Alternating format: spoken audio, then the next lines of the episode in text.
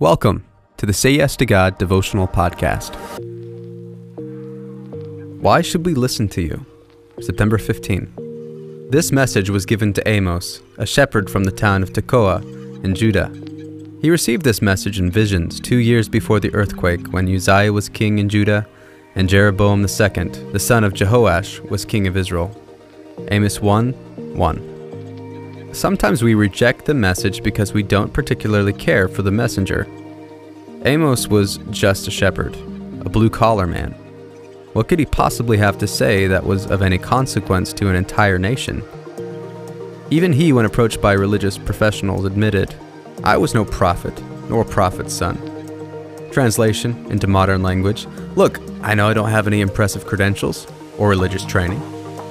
What he did have was a message from God. I have to wonder what might God want to say to us.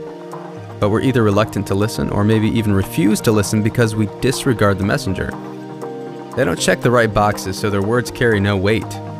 Shouldn't it be enough that God sent them? Your next yes to God. Heart check. What's on your checklist?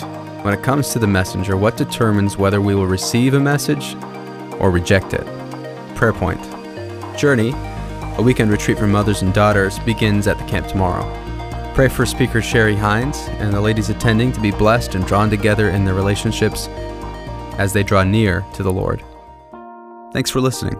Check out the Life Action Facebook and Instagram pages for more encouraging, Christ centered content.